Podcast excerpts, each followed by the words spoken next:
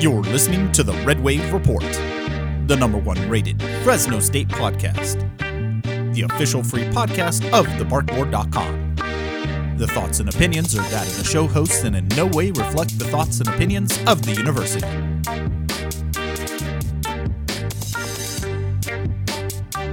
Welcome back, everyone, to another edition of the Red Wave Report. I'm Lucio Ourique, your host of the show, being joined as always by Jackson Moore, the publisher of the Bark Board. And well, Jackson, uh, last week we, we were talking about Fresno State and all of its different outcomes, and that there was at least 50 different outcomes, and three of them involved which which involved Fresno State not uh, going to a championship game. Well, apparently Fresno State figured that out and got one of those three. So uh, that game against New Mexico really out of sorts for the Bulldogs, wasn't it? Absolutely. Um, yeah, I mean there was a lot of scenarios on the table for Fresno State to get to the championship game, but they definitely had to win their last two to make it happen. And I mean, it even got easier for the path for them up until kickoff time. Uh, the fact that UNLV beat Air Force just about guaranteed if Fresno State would win the last two games that they'd be playing for a, a conference title. And they were favored by 23 and a half points later that night against the New Mexico team that, um, you know, I was concerned the game might be a lot more competitive than 23 points, but I sure didn't see a loss. And you know, the team sure didn't look like it was playing with the conference championship game on the line. You know, Coach Tedford came right out after the game and apologized for his team's performance. You know, he still gave New Mexico some credit, but you know, most of the time he says it's just about X's and O's and that the other team played better, was better that day. But uh, he, this was a different tune from Coach Tedford against after New Mexico. He said it was the worst game his team's played, and he was a bit baffled by why it was so bad. And he said they prepared well during the week, and he didn't see this coming either. So, um, I mean, back to the drawing board this week. It's hard to come up for why they were so unenergetic. I guess is what, I would say. I, I, there were some issues in the on the lines of scrimmage with injuries, but not enough to explain a loss to New Mexico in my mind. Now, this is a game that uh, Fresno State was heavily favored by, 23 points coming into this game. And um, uh, it never seemed to get going in the Bulldogs' favor um, after they scored their two first touchdowns. Uh, they just couldn't get anything else rolling, um, and it just looked like uh, New Mexico wanted it more. Um, I, I I don't know Jackson. It's it's been kind of the signs have been there all season that the Bulldogs have been winning games close, uh, maybe even winning some games they shouldn't have. Um, was this just a precursor to what we saw happening earlier in the year, or is basically um, just something that injuries really took a toll on the Bulldogs? Yeah, I'm gonna split those two reasonings together here because I think even though they were playing kind of on the edge all season long, and winning a lot of close games, that that team playing those types of performances should have beaten New Mexico pretty handily. But I think what we did see was that that thin margin that Fresno State was winning a lot of these games by, and you know just having enough to beat a lot of teams in the conference. You know, when you take Mikey Keene off the field, uh, but probably more importantly, when you take Jacob Spomer off the field, when you take Gabriel Lightfoot out of the equation, and you've got Johnny Hudson limited to very little action. I mean, the Lions were tremendously impacted, and we saw against San Jose State, both Mikey Keene and Logan Fife got sacked a combined five times, and uh, this game against New Mexico also had struggles, more so running the ball, but also in pass protection. And on the other side, I mean, the run defense has just totally gone into the tank in the last two weeks with Hudson and Lightfoot being banged up. So um, I, I think the Bulldogs could have kept getting by if they stayed healthy, but I think it shows. You know, you take a couple of key pieces, even from the line of scrimmage. You know, you, even if Logan Fife is out there, you kind of think that you do the same thing you would have against Utah State, but you then you have the addition of losing the left tackle, Jacob Spomer, and your defense missing two big pieces right in the center of the the line, and uh, I think that's enough to take this team a bit further than it would with most. Yeah, I mean this. Uh, I, it just never seemed like they could get their footing back. um, all from where they were at the beginning of the season. The last, I want to say, the last three weeks uh, have really been really rough for the the Bulldogs. Ever since they came off that emotional high against Boise, uh, Fresno State just hasn't been themselves. Um, and San Jose State was able to kind of figure out a blueprint of what really works against the Bulldogs, and that's and that's just running the ball against them. They they just haven't been able to stop it. Two games with 300 plus yards against them. Um, I think uh, San Diego State has taken notice and said, "Huh, here we go. Let, us do that uh, this weekend. Let's see. Let's see if this works. So uh, expect a lot more running from San Diego against the Bulldogs. Uh, you know, giving up 600 yards in two weeks. That's not a good thing. and um, and I really don't know exactly what is going on. But uh, earlier in the season, it seemed like the Bulldogs were really good against the, the run defense, but so have injuries really been that big of a, a, role in letting this many yards go by? Yeah, I mean, I, I think when you look at those specific positions where you're missing your biggest push in the interior line, everything kind of dominoes from there. Um, the DNs, they start trying to do too much and trying to compensate for missing their guys in the middle, and uh, it ripples to the linebackers and so forth. Uh, a lot of missed tackles as well, even when there was opportunities to do it um, yeah, it's just it's been totally out of sorts. We haven't seen the run defense look like this since early in the 2022 season.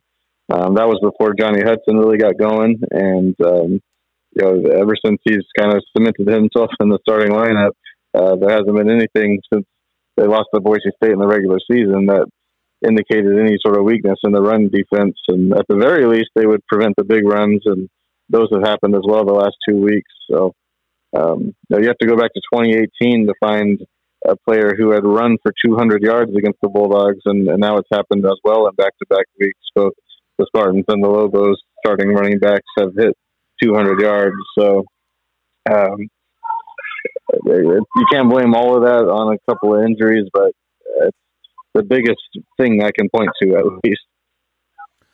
Yeah, and and it's um right now, uh, I know Bulldog fans are really kind of trying to figure out what exactly happened here in the last uh, few weeks. You know, going from a possible New Year's Six Bowl to um, trying to figure out if they're going to be going to the Hawaii Bowl, so to speak. Um, right now, um, there's really no idea exactly where the Bulldogs are going to go unless you kind of have some sort of an update as to what the, the bowl outlook is looking like for them. You know, it's tough because there's not really much of a pecking order in the Mountain West. Most conferences, you know, you got your second place, third place, fourth place bowls, but um, in the Mountain West, there's just the LA Bowl at top, and then it's kind of a free for all after that. Just trying to figure out what fits best for everyone and what's most convenient, and which teams haven't had to travel to certain places. You know, they usually don't like to send teams to Hawaii twice in one year or Boise twice in one year, and those are two places the Bulldogs haven't been this season. So that would uh, make some sense if they end up in one of those two games. Uh, Arizona Bowl is also one that Fresno State has not been to ever, and uh, they've had kind of their eye on the Bulldogs to get them in there one of these years with the close proximity. So um, I, I, would assume probably uh, one of those. Also, they haven't been to New Mexico either, so uh, it's pretty much anyone's guess from there. There's a few other outside bowl bids, and there's some at large games. You know, you never know if uh, Fresno State might end up in one of those, but um, it would be hard to predict any of those in particular to, to happen.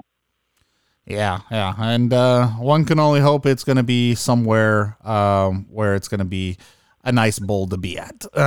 so, uh, but we'll we'll definitely keep an eye on that. Uh, I know by the end of this weekend, we'll probably know exactly where the Bulldogs are going to be heading, um, because the only bowl that's going to be in question uh, for the most part is going to be the LA Bowl and probably the second top tier bowl, uh, which um, unless unless there's a complete meltdown this weekend uh, from uh, all these teams. Fresno State should already be slotted for a certain bowl by the end of this weekend, right, Jackson? Um, they could. You know, they may not be officially confirmed anywhere until after the championship game, because of that second team. And uh, I don't think New Year's Six is going to be in the offerings for anyone in the Mountain West. So no, they shouldn't have to worry about that. But uh, surprisingly, that might be Liberty. yeah.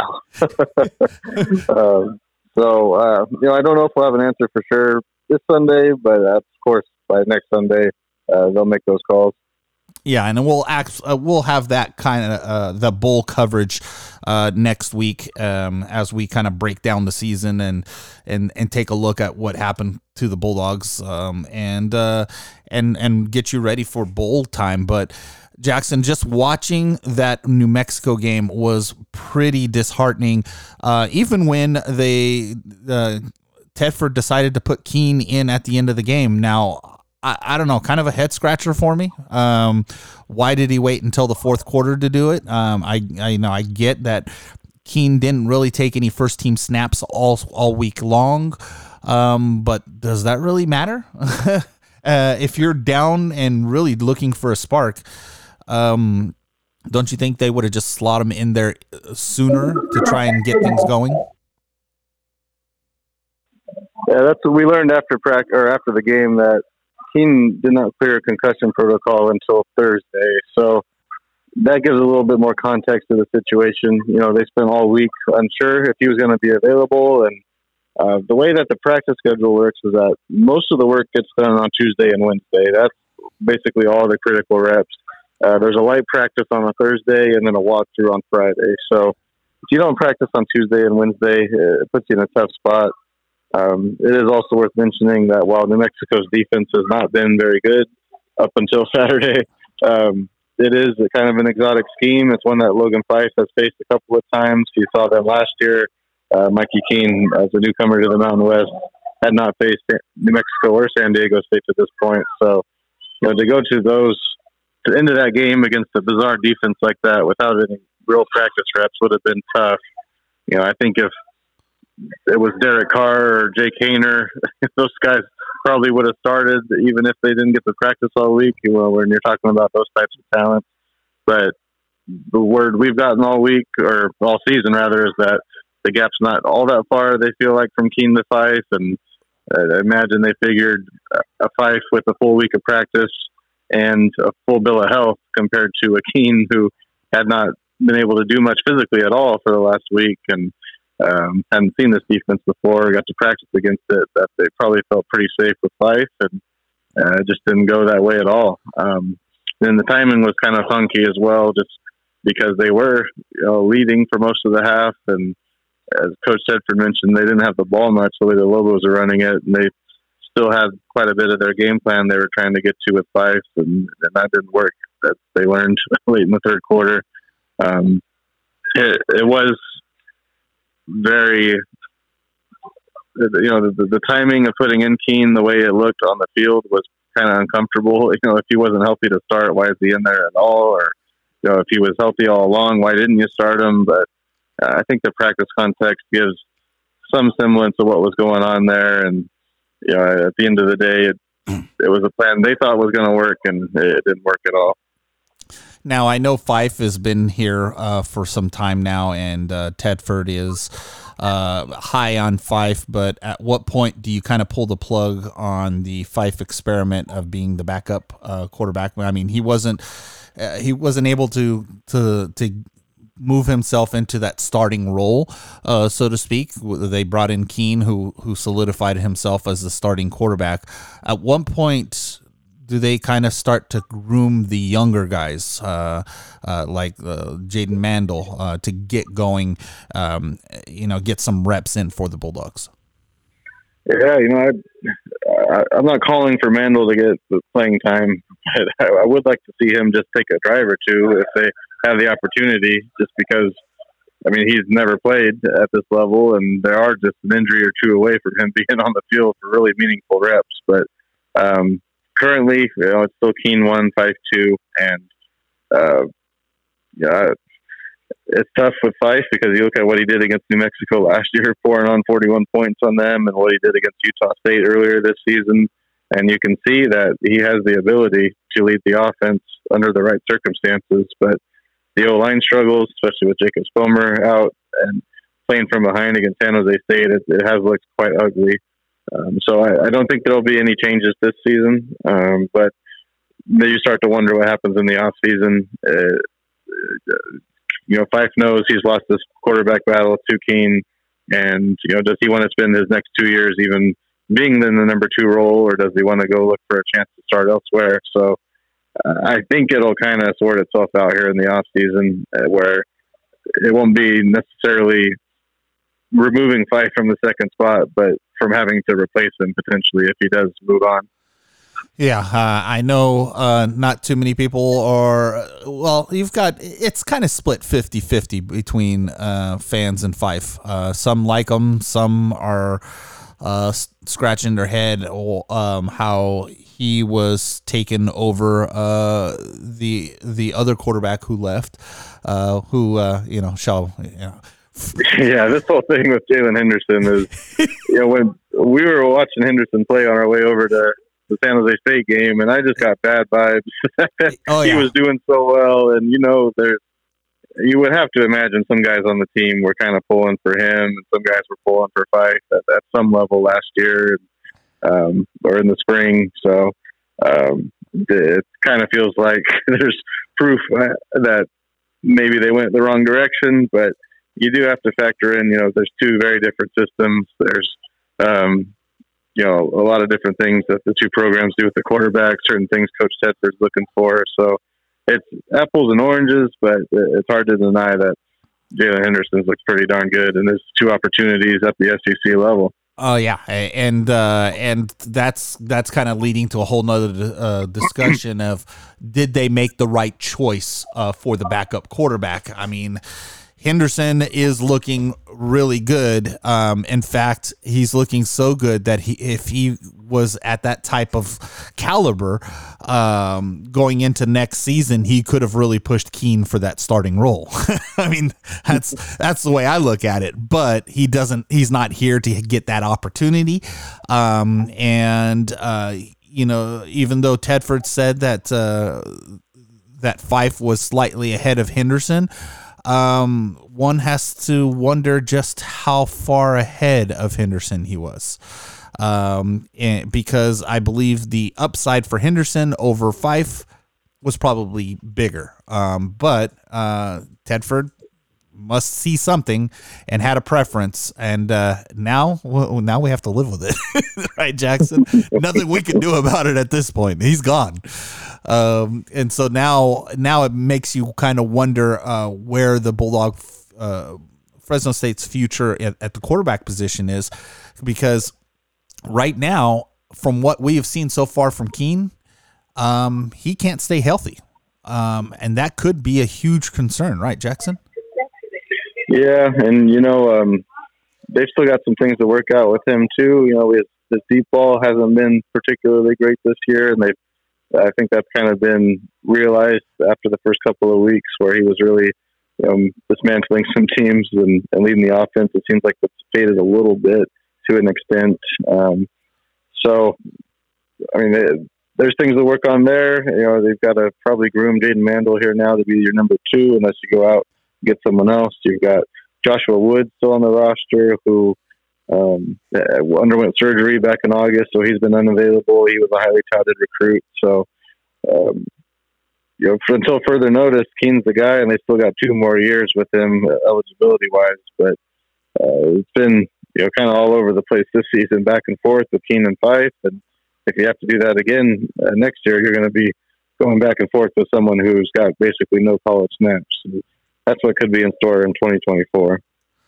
Yeah, so there's going to be some questions um, as we head out of this season. Once we get through the bowl game, um, there's going to uh, probably be some questions as to what direction Fresno State should go at that quarterback position, uh, backup quarterback, or even the starter. I mean, Keene Keene did good this se- this year, uh, this season.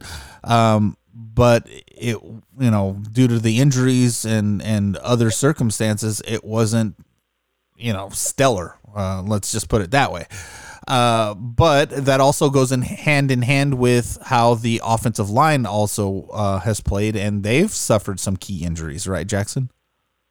Yeah, with Jacob Spomer out, I mean that's been very rough for them to get over. Um, and then the backup who came in at San Jose State, Taurean Penrite, didn't have a great day, and then he got hurt as well at the end of that game. He wasn't available for New Mexico, so they're down to their third string left tackle against the Lobos, and could be the fourth stringer this week. We're going to have more info on the left tackle position, which you know it's it feels like even though that's usually considered to be the most important position on the line, that one lineman shouldn't tank uh, a starting group like that so far. But but Jacob Spomer has graded out as the Bulldogs' best lineman all season long, and the guys that have been replacing him have been grading out as their worst lineman the last two weeks. So I mean, you're going from your best player to your worst player at that critical position.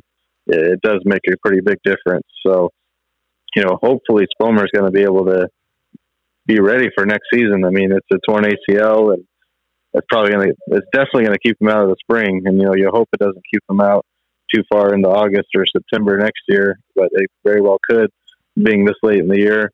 Um, you're going to be losing one starter, Jacob Isaiah. Tyrone Sampson's also graduating, so uh, not many other holes to fill unless you feel like you can you know, recruit over some of the current starters. Um, but we've seen the the portal's a rough go for linemen, uh, and uh, they're probably going to have to look at the junior college route once again. Yeah, and so now the rebuilding of the offensive line starts all over again. it's uh, definitely a position that is very hard for the Bulldogs to to recruit at and to really uh, reload at is that offensive line, um, and so they're gonna there's combined with um, players leaving and uh, you, you know players transferring and players leaving due to graduation. Uh, Fresno State's really going to need to do a, a, really good job of just trying to plug the holes at that offensive line and build some depth. That's going to be the key uh, going into next season. Now, if you, if um, some of you haven't noticed already, Jackson is not in studio today. He is actually sitting at the airport. getting ready to catch a flight to San Diego. So if you hear some some things in the background, that's just them over the loudspeaker talking. So uh, we're gonna try and minimize that to as best as we can, just so that we could bring you a podcast. We decided to do it uh, as soon as possible, and the only available slot was Jackson sitting at the airport. Right, Jackson? yeah, yeah, I've been out of town for most of the week, and then of course Thanksgiving and the holidays and stuff. So that made it tough. Um, but make sure we get it here Friday morning. Give a good uh, 36 hours or so for people to listen to before kickoff.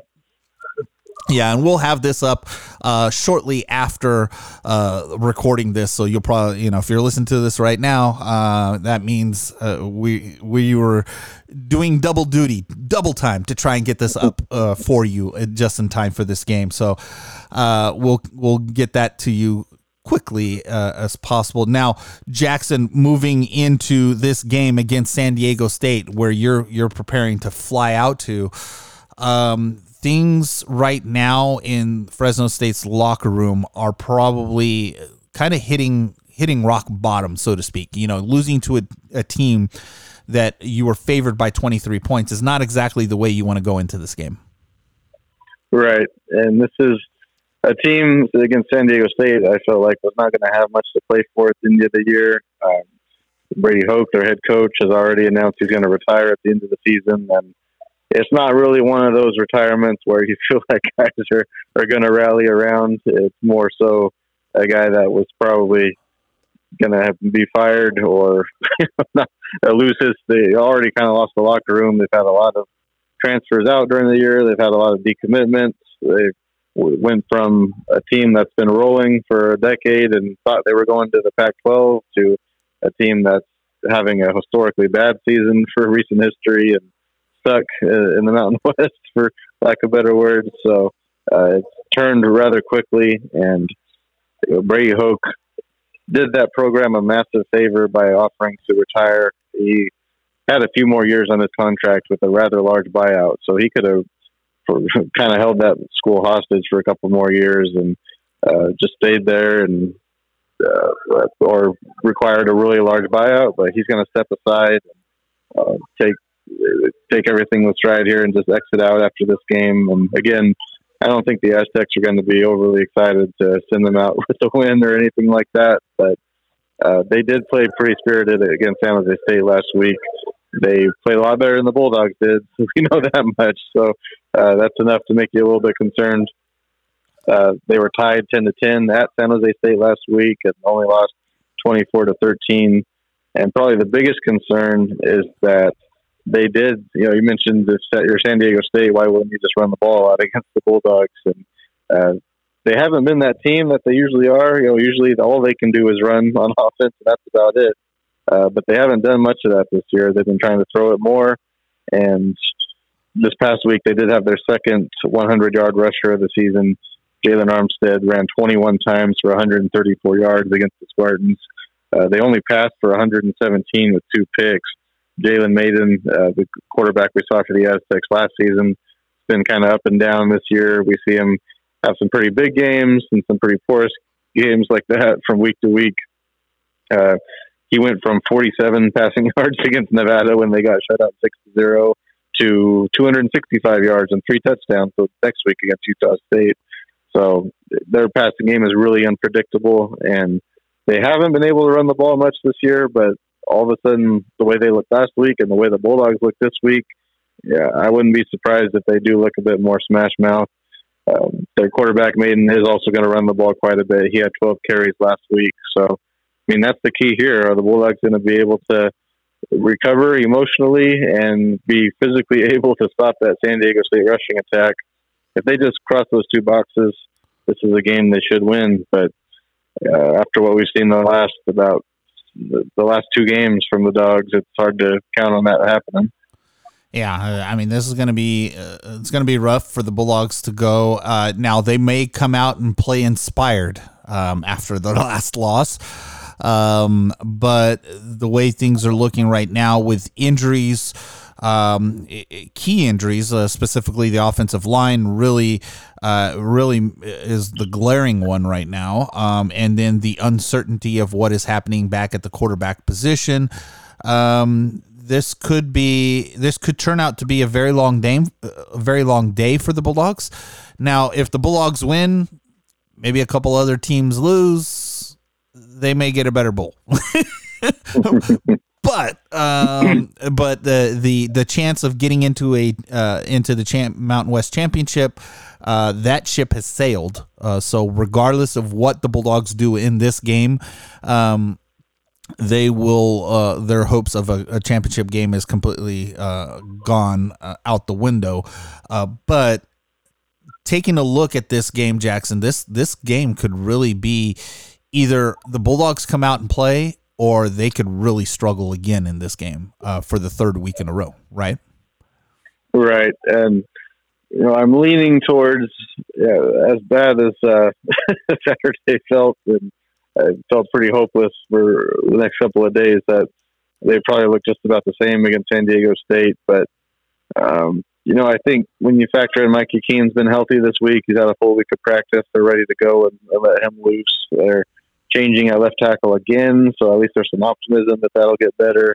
Uh, Johnny Hudson looks like he's a little bit healthier. You know, maybe we'll see if Gabriel Lightfoot plays. So it, it feels like there's a little bit of positive momentum at those critical holes that have sunk the dogs over the last game and a half.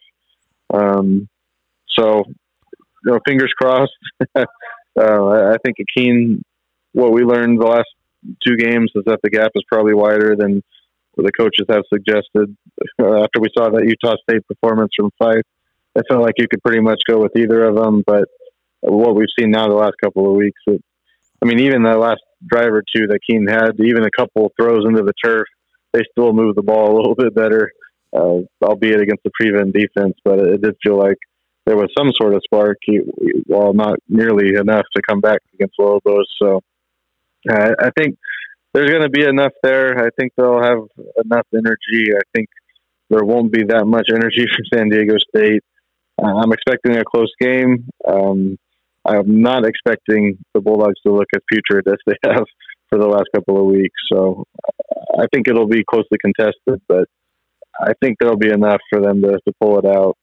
As unconfident as I feel after watching that game last week, uh, I think we'll probably see just enough for them to get out of this regular season with a win and you know try to rally again for a bowl game and, and get that tenth win. Uh, you you've got to think that the the Bulldogs defense is going to have a chip on its shoulder um, after the last couple of weeks, especially giving up 300 yards uh, per game. Um, there's got to be a little bit of motivation to not let that happen again, right, Jackson? Yeah, for sure. And I, I had hoped that was going to be what they would come out against New Mexico with, against the Lobo team. That yeah, that that offense is pretty good um, when you look at what they do and the balance that they have. In fact, I felt like if the game was close, that they would have had a lot more points than they did uh, about third, early fourth quarter. Um, but the style of how it happened with the run heavy aspect of the Lobos, that I didn't see that coming, and so uh, they definitely need to redeem themselves. And you know, we'll see if they've had that chip on their shoulder this week, or if they've kind of wallowed in the loss, if they come out looking like that again. But uh, for me, it's going to be mostly about what the defensive tackle looks like. Is it going to be Hudson and Lightfoot? Is it going to be neither of them, or you know, the very limited version of Hudson we saw last week? Uh, I think those two guys are the key for turning around that run defense. Yeah, and uh, and they really are going to be coming out uh, trying to slow this uh, run game down if San Diego tries to run it. Uh, but Jackson, let's take a look at it on paper like we have every week. Let's start off with Fresno State's defense taking on San Jose State's offense, and what do you see here? Yeah, San Diego State's offense they run the, the quarterback run is kind of that extra element uh, that you have to worry about um, they're not the Smash Mouth team they've been in the past. So we saw a bit of that last year. They spread things out a little bit more and um, throw the ball around quite a bit. And they tried to double down on that this season, but they kind of lost them, themselves and their identity this year by doing that. Uh, not only did they give up a lot of what they do in the running game, but they just haven't been good enough in the passing game to compensate for that. So, um, you know, you should be able to see when these runs are coming. They haven't been very successful at it up until this last week. Um, Jaylon Armstead's going to be the big one you got to worry about. Uh, had 100 plus yards last year, but or last week, but he's only got 407 yards on the season. Um, on average, they're only averaging a little over four yards a carry this season, which is a lot less than New Mexico and San Jose State were. So it does seem pretty manageable. Um, yeah, I mean Armstead before last week he had less than 50 yards like over the four games before that combined. So um, a little bit of a head scratcher why he went off against the Spartans, but he'll come in hot for this game. Uh, Jalen Mayden, not a great arm, nine touchdowns, nine interceptions, completing a little over 60% of his passes. He's under 2,000 yards for the air, so not a huge threat, but they can make some plays. And again, the biggest thing about him is his legs he leads the team in carries with 114. He's also got a little over 400 yards rushing. He's got a 56 yard run under his belt and a few touchdowns. So I think the big thing for me here is just one, basically you're stopping the basic run game, which Fresno State has failed to do the last couple of weeks. And then two, making sure you don't let Mayden get loose as a quarterback as well. That's only going to make things more difficult if he adds to that running attack uh, through the air. They don't have many weapons.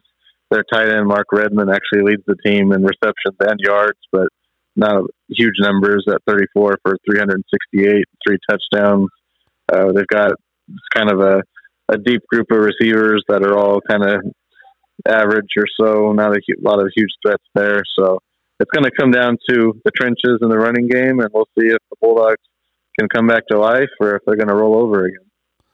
Yeah, yeah, it's uh, it's definitely gonna uh, you know, we got to see if this Bulldog defense really has some life left in it after two straight um, devastating losses defensively. Uh, so that's definitely going to be uh, one to watch to see how the Bulldogs kind of bounce back from uh, from what they haven't been able to do in the last couple of weeks.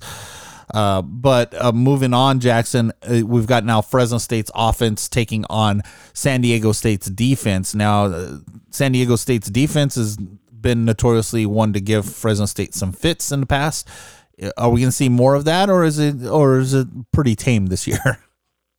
Yeah, you know they have not been very strong. You know they've last few weeks, you know, they've lost the last four games in a row, but it's not because they've been giving up a ton of points necessarily. They've all been pretty close games. They've all kind of been under that 30 point range on both sides.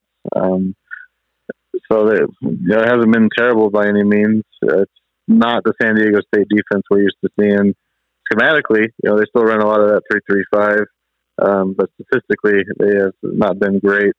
Um, again, 24 points to San Diego State last week, 22 to Colorado State, 32 to Utah State. So that's kind of been the range they've been at the last few weeks. And normally those types of points would be enough for the Bulldogs to win. But uh, given the status of the defense, you never know right now.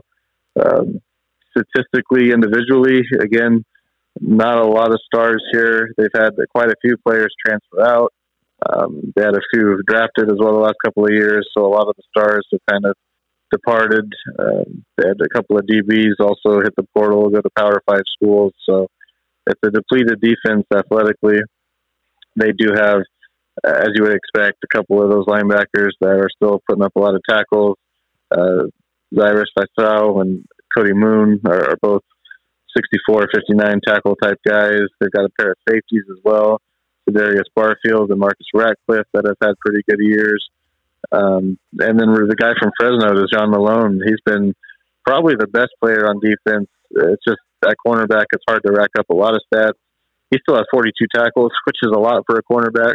Uh, just one interception and six pass deflections. But when you look at some of the analytics and the pass coverage gradings, he's often the guy that is leading that defense in a lot of categories. So uh, he'll be definitely one to watch. And one of those San Diego State players that'll be really motivated to play in this rivalry game against the Bulldogs.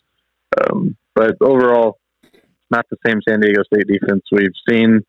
Um, should be a team the Bulldogs can score on, but not necessarily one they're going to score a lot on. Yeah, this is uh, this is probably going to be a low scoring game uh, from the sounds of it. Um, so this is uh, definitely not exactly what I wanted to hear, but I was hoping the Bulldogs would come, take care of business early, and uh, and call it a day, and and then just sit and wa- wait for uh, their bowl game uh, matchup. But uh, this could very well be one of those games that could uh, just be a slow paced game um, and um, low scoring game. But I, I don't know. Uh, I mean, that's what else can we do at this point? Uh, Fresno State is in a in a spot now that they have to kind of wait and see where they're going to land. Um, but uh, not so much for the rest of the Mountain West. But before we do that, Jackson, it is Black Friday.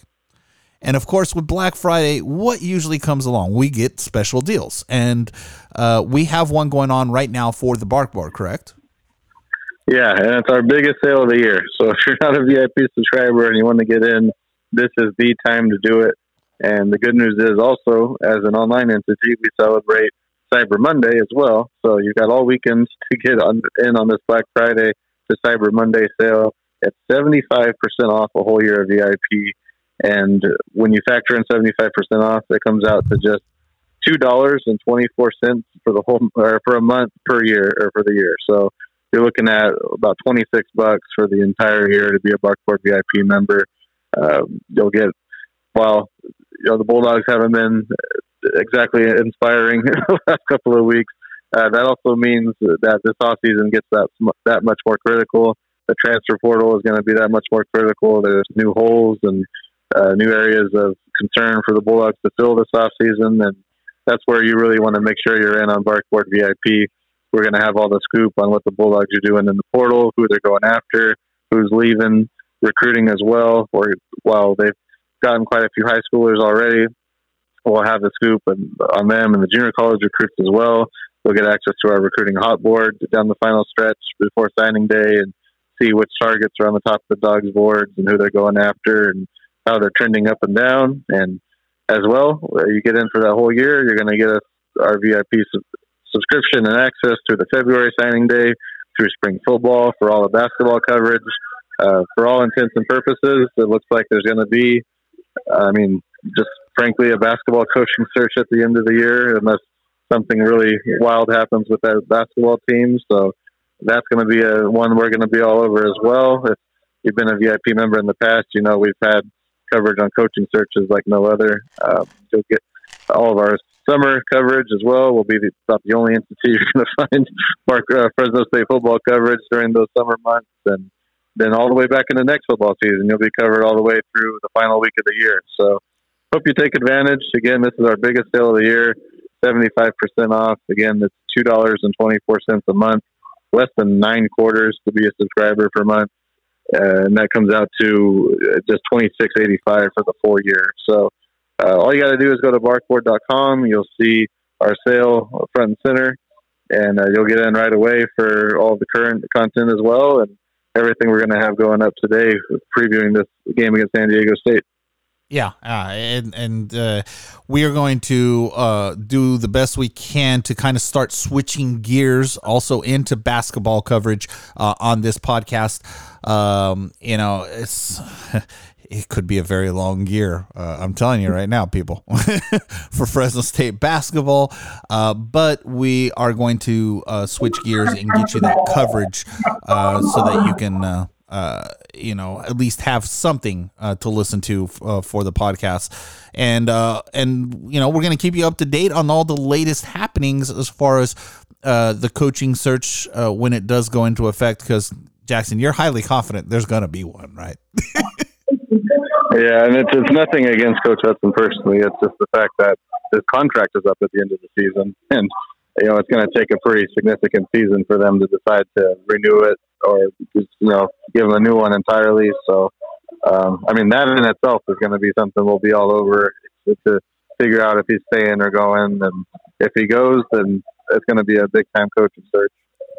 Yeah, so stay tuned for that as we start to kind of get things rolling uh, and and kind of switch things up a little bit for more coverage. Uh, but as always, uh, you know, football is always going to be the top of our of our list of getting you information, especially on this podcast. But we'll we'll do what we can to continue to keep putting out podcasts um, on a regular basis, if not every week, every other week or so, just to keep things going for you.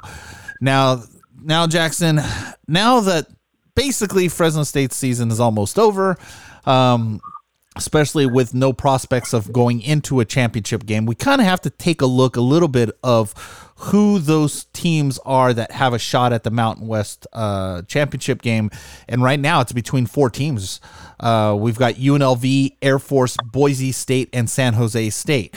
Now, if it were me, I, I would hope that two of those teams get eliminated uh, this weekend, and that's Boise and San Jose. I, I don't want to see either one of those two teams in, in the championship game um, at this point. I you know, um, but in order for that to happen, Boise State is taking on Air Force in Boise this weekend, and UNLV is taking on San Jose State uh, in Las Vegas uh, this weekend. So theoretically, that could happen. Air Force could knock off Boise, and UNLV knocks off San Jose State. Then UNLV will host the game against Air Force, right, Jackson?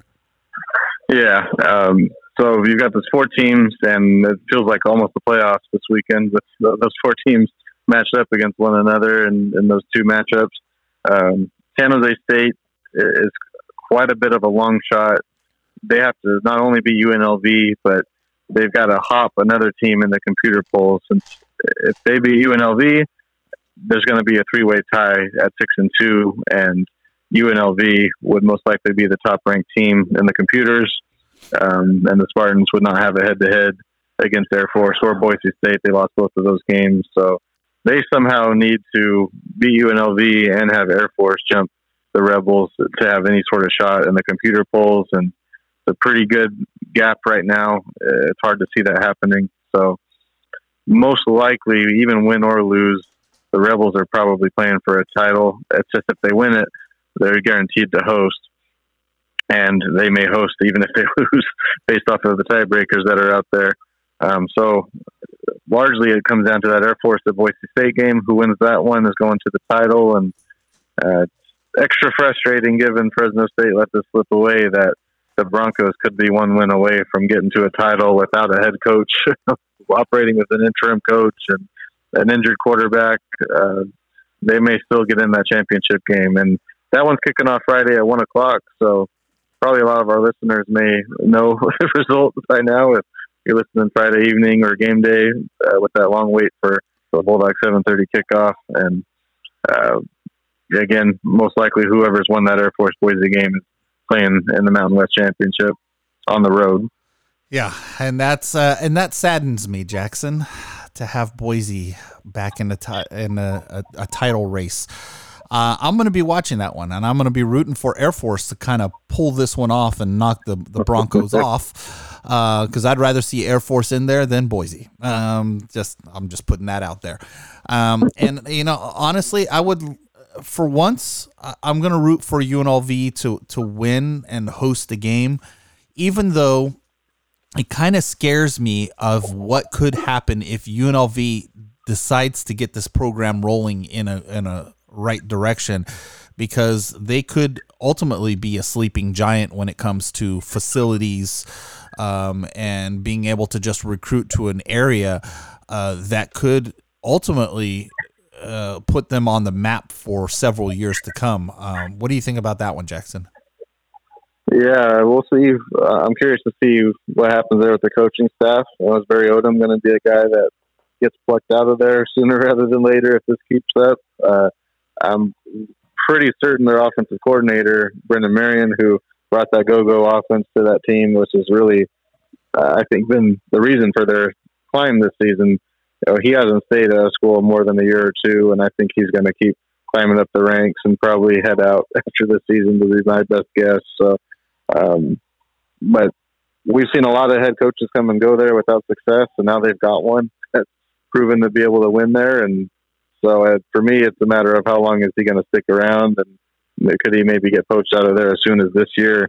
We're seeing the coaching carousel is ramping up more and more right now with transfer portal and being able to turn teams over faster, and also trying to get those coaches in and out sooner so that you can attack the portal right away. So I would expect him to be a hot commodity, if not this year. Certainly, if the Rebels keep this up for another year or two, to probably be poached out to a Power Five school. Yeah, so there could be a little bit of a coaching carousel, but if UNLV does a, a good job in replacing coaches as they uh, leave, that program could ultimately turn into a program that could give the Bulldogs problems for years to come.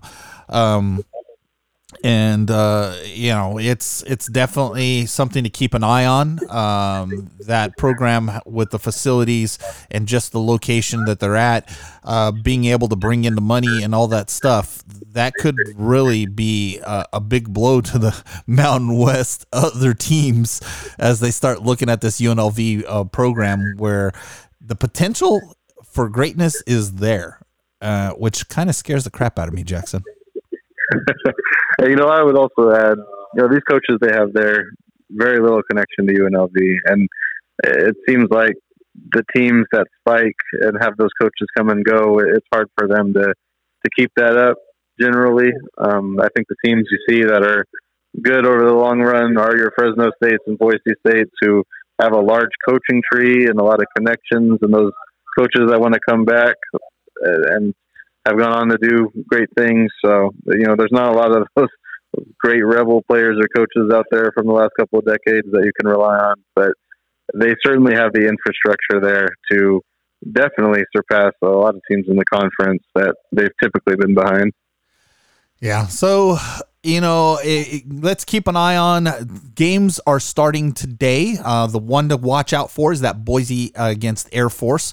Um, and that is definitely going to be uh, one here on Friday that uh, will really determine who's going to be playing in the championship game. And of course, tomorrow UNLV San Jose State uh, will be the other one to kind of watch as well to see if UNLV is going to be hosting that game. Um, and that's definitely um, something to also kind of keep an eye on.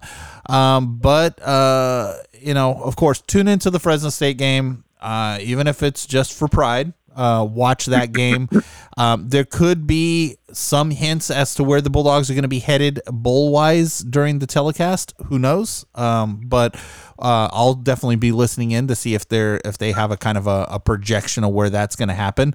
Um, but other than that, um, it's uh it's gonna looks like it's gonna be more extended Turkey Day, Jackson. I don't, and start to get ready for for Christmas time um, as things start to progress here. Because uh, once we definitely get figure figure out where the Bulldogs are going to go, then that's when we'll be able to plan better as to what kind of coverage we're going to have for you for Fresno State football. But Jackson, I think we're going to go ahead and start wrapping this one up so that you can go ahead and get ready for your flight. Um, any final thoughts? Yeah, one other thing I'd add on the conference this week is that uh, Utah State and Colorado State are both five and six, uh, so they could get bowl eligible. Utah State plays at New Mexico. Colorado State plays at Hawaii. Um, so uh, I think for Fresno State's bowl stakes, you kind of root for both of those teams to get bowl eligible, so that the Mountain West just has more options, and maybe Fresno State ends up somewhere that's not on your typical board of tie-ins. Uh, both of those teams get eligible uh, the conference is going to have eight bowl eligible teams, and there's really only five guaranteed bids. So they're going to have to go to some of those at larges, some of those uh, backfills that they have for other conferences, and there's so many bowls right now. It's almost impossible for anyone to get left out. So you don't have to worry about that. Uh, if there are eight Mountain West bowl eligible teams, you know there's going to be some creativeness in the filling all those spots, and maybe the Bulldogs get a more attractive bowl if both Utah State and Colorado State both lose, you've only got six bowl eligible teams and five bids. So you're probably going to get stuck with one of those normal games that the Red Wave probably isn't all that excited about. So uh, hopefully there's some chaos with some of those two teams and we get some extra bids for the conference. Yeah, uh, and and the Utah New Mexico game that is also today at 1:30 p.m. Um, and then the Colorado State against Hawaii that'll be an even later game than the Fresno State game uh, tomorrow, uh, which starts off at 9 p.m. Uh, so gives you a little bit of uh, uh, things to watch as we start hitting into the bowl season, where just about every day there's a football game on, right, Jackson? It, it, it's, it's like it's like football uh, Nirvana almost. every, every, single day of the of the week, you'll have game. so that being said, um, we're gonna go ahead and wrap this one up. So if you're looking for Jackson, you can find him on Twitter at Jackson Moore two four seven. You can find me on Twitter at Red Wave Report. Uh, if you haven't done so already, head over to the Facebook page, give it a like, and of course, as always, head over to thebarkboard.com. Take advantage of those Black Friday and Cyber Monday uh, deals.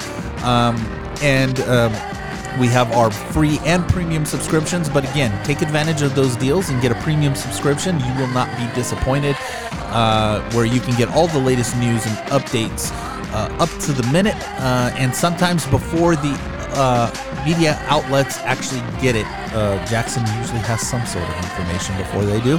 So uh, again, uh, head over to thebarkboard.com and uh, and get your premium subscription.